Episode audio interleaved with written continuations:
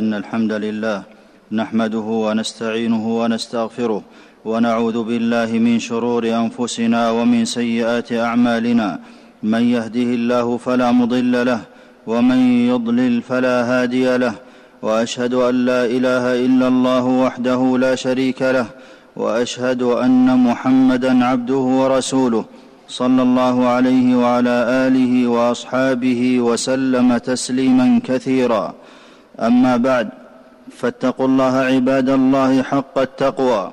فمن اتقى ربه نجا ومن اعرض عن ذكره هوى ايها المسلمون تعرف الله الى خلقه بما جاء في كتابه وعلى لسان رسوله صلى الله عليه وسلم وله تعالى المثل الاعلى في اسمائه وصفاته وتدبر الصفات والتعبد له سبحانه بها طريق محبته وجنته ووسيله الى معاملته بثمراتها من الخوف والرجاء والمحبه والتوكل وغير ذلك وعقيده سلف هذه الامه اثبات ما نطق به الكتاب والسنه من اسمائه وصفاته ومن صفات الله الموجبه لخشيته والخوف منه تعالى صفه الغضب فالله يغضب ويرضى لا كاحد من الورى ولكل صفه من صفاته سبحانه اثرها في الخلق ومن اثار صفه غضب الله عقوبات الدنيا العامه وبلاؤها قال تعالى ومن يحلل عليه غضبي فقد هوى اي هلك قال سفيان بن عيينه رحمه الله غضب الله الداء الذي لا دواء له وسخط الله قد يورث حبوط عمل العبد قال سبحانه ذلك بانهم اتبعوا ما اسخط الله وكرهوا رضوانه فاحبط اعمالهم واذا غضب الله على قوم انتقم منهم قال تعالى فلما اسفونا اي اغضبونا انتقمنا منهم قال ابن القيم رحمه الله والعذاب انما ينشا من صفه غضبه وما سعرت النار الا بغضبه عاقب الله به اقواما وذكر لنا منهم خبرا لنحذر ما وقعوا فيه من العصيان قال عز وجل ضربت عليهم الذله اينما ثقفوا الا بحبل من الله وحبل من الناس وباءوا بغضب من الله وكفر قوم بايات الله بعد ان جاءتهم فباءوا بغضب على غضب وغضب الله على قوم فمسخهم قال عليه الصلاه والسلام ان الله غضب على سبط من بني اسرائيل فمسخهم دواب يدبون في الارض رواه مسلم وما من نبي الا حذر قومه غضب الله قال موسى عليه السلام لقومه أم أردتم أن يحل عليكم غضب من ربكم وخافه ذو الفطر السليمة على أنفسهم خرج زيد بن عمرو بن نفيل قبل البعثة يسأل عن الدين فلقي عالما من اليهود فساله عن دينهم فقال لا تكون على ديننا حتى تاخذ بنصيبك من غضب الله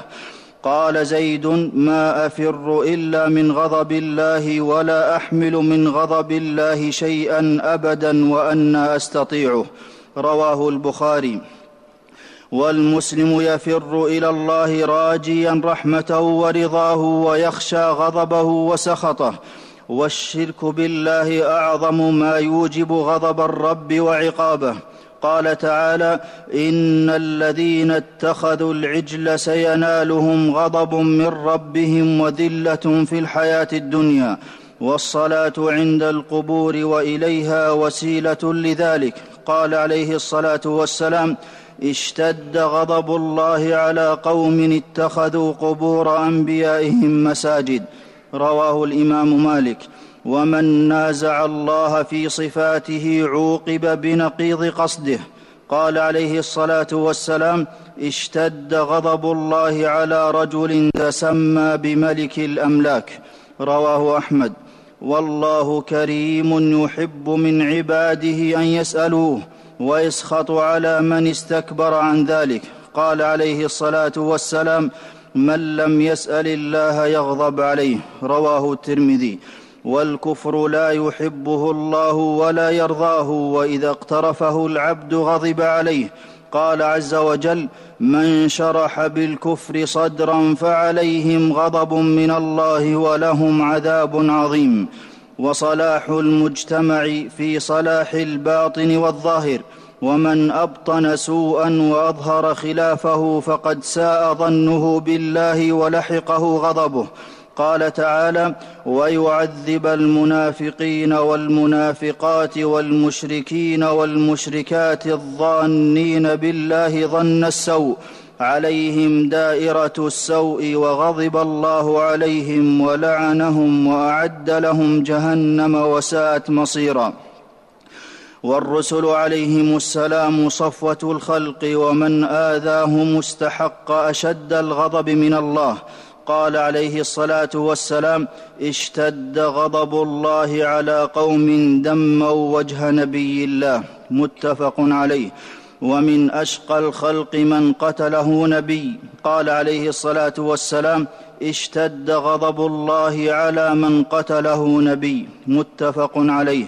ومن اغضب اولياء الله والصالحين من عباده غضب الله عليه قال عليه الصلاه والسلام لئن كنت اغضبتهم يعني نفرا من الصحابه لقد اغضبت ربك رواه مسلم والجزع عند المصائب لا يرد قدرا وجزاء صاحبه من جنس فعله قال عليه الصلاه والسلام ومن سخط اي على القدر فله السخط رواه الترمذي والصد عن الله بقول او عمل موجب لعقوبه الله قال سبحانه والذين يحاجون في الله من بعد ما استجيب له حجتهم داحضه عند ربهم وعليهم غضب ولهم عذاب شديد قال ابن عباس رضي الله عنه جادلوا المؤمنين بعدما استجابوا لله ولرسوله ليصدوهم عن الهدى وطمعوا ان تعود الجاهليه ومن لم يعمل بما علم فهو من المغضوب عليهم الذين امر المسلمون بالدعاء في كل ركعه ان يجنبهم الله طريقهم والله عظم حق الوالدين لعظيم قدرهما وجعل رضاه في رضاهما وسخ وسخطه في سخطهما قال عبد الله بن عمرو رضي الله عنهما رضا الرب في رضا الوالد وسخط الرب في سخط الوالد رواه الترمذي والمسلم معصوم الدم ومن قتل مسلما باء بغضب الله ولعنته قال عز وجل ومن يقتل مؤمنا متعمدا فجزاؤه جهنم خالدا فيها وغضب الله عليه ولعنه واعد له عذابا عظيما واموال المسلمين مصونه ومن اعتدى على مال امرئ مسلم استحق الوعيد الشديد قال عليه الصلاه والسلام من حلف على يمين صبر اي متعمدا يقتطع بها مال امرئ مسلم هو فيها فاجر لقي الله وهو عليه غضبان متفق عليه واذا لاعنت المراه زوجها وهي كاذبه لم تزل في غضب الله قال تعالى والخامسه ان غضب الله عليها ان كان من الصادقين ومن اعان على ظلم غضب الله عليه قال عليه الصلاه والسلام من اعان على خصومه بظلم او يعين على ظلم لم يزل في سخط الله حتى ينزع رواه ابن ماجه واللسان من موازين العباد وكلمه قد تكون سبب فلاح العبد او هلاكه قال عليه الصلاه والسلام ان احدكم ليتكلم بالكلمه من سخط الله ما يظن ان تبلغ ما بلغت فيكتب الله عليه بها سخطه الى يوم يلقاه رواه الترمذي والفرار من الزحف عند لقاء العدو موجب لغضب الله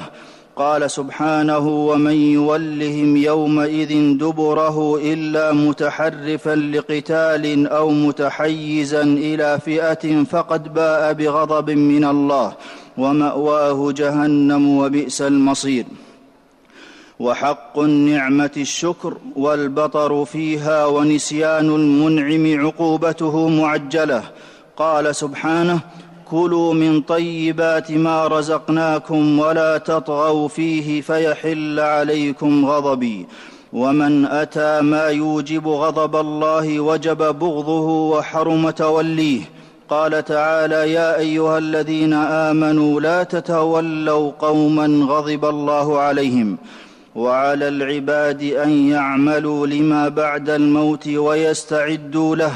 فان اشد غضب الله فان اشد غضب الله على العباد في المحشر لذا يقول الانبياء عليهم السلام ادم ونوح وابراهيم وموسى وعيسى في ذلك الموقف العظيم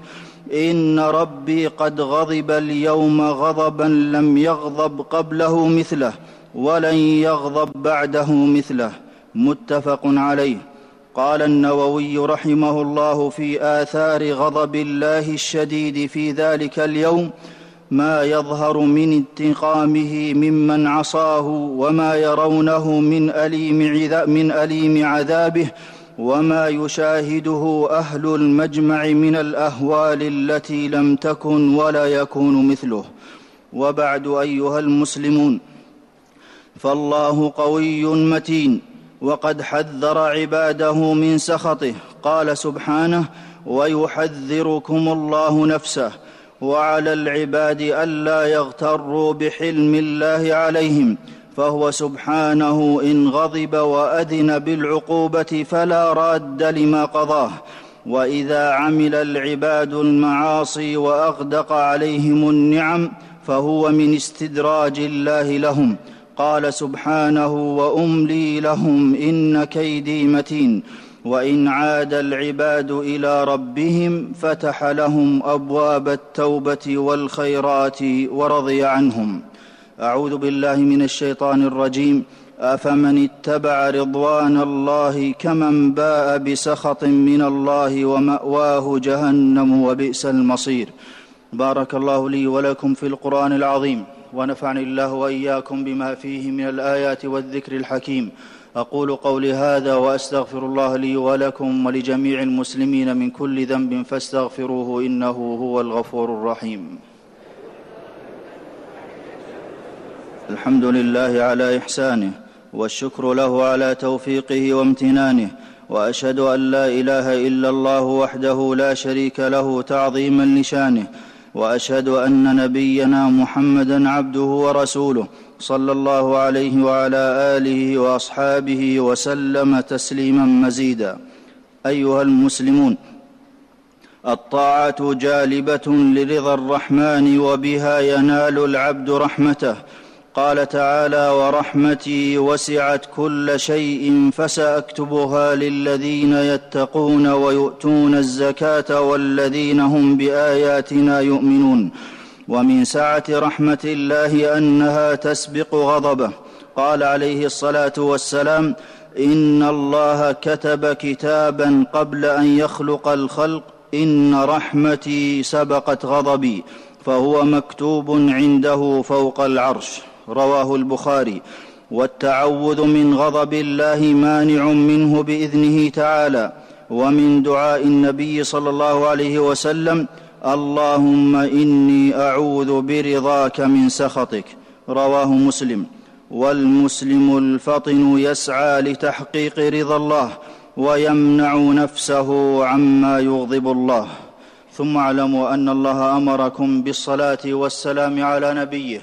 فقال في محكم التنزيل ان الله وملائكته يصلون على النبي يا ايها الذين امنوا صلوا عليه وسلموا تسليما اللهم صل وسلم وبارك على نبينا محمد وارض اللهم عن خلفائه الراشدين الذين قضوا بالحق وبه كانوا يعدلون ابي بكر وعمر وعثمان وعلي وعن سائر الصحابه اجمعين وعنا معهم بجودك وكرمك يا اكرم الاكرمين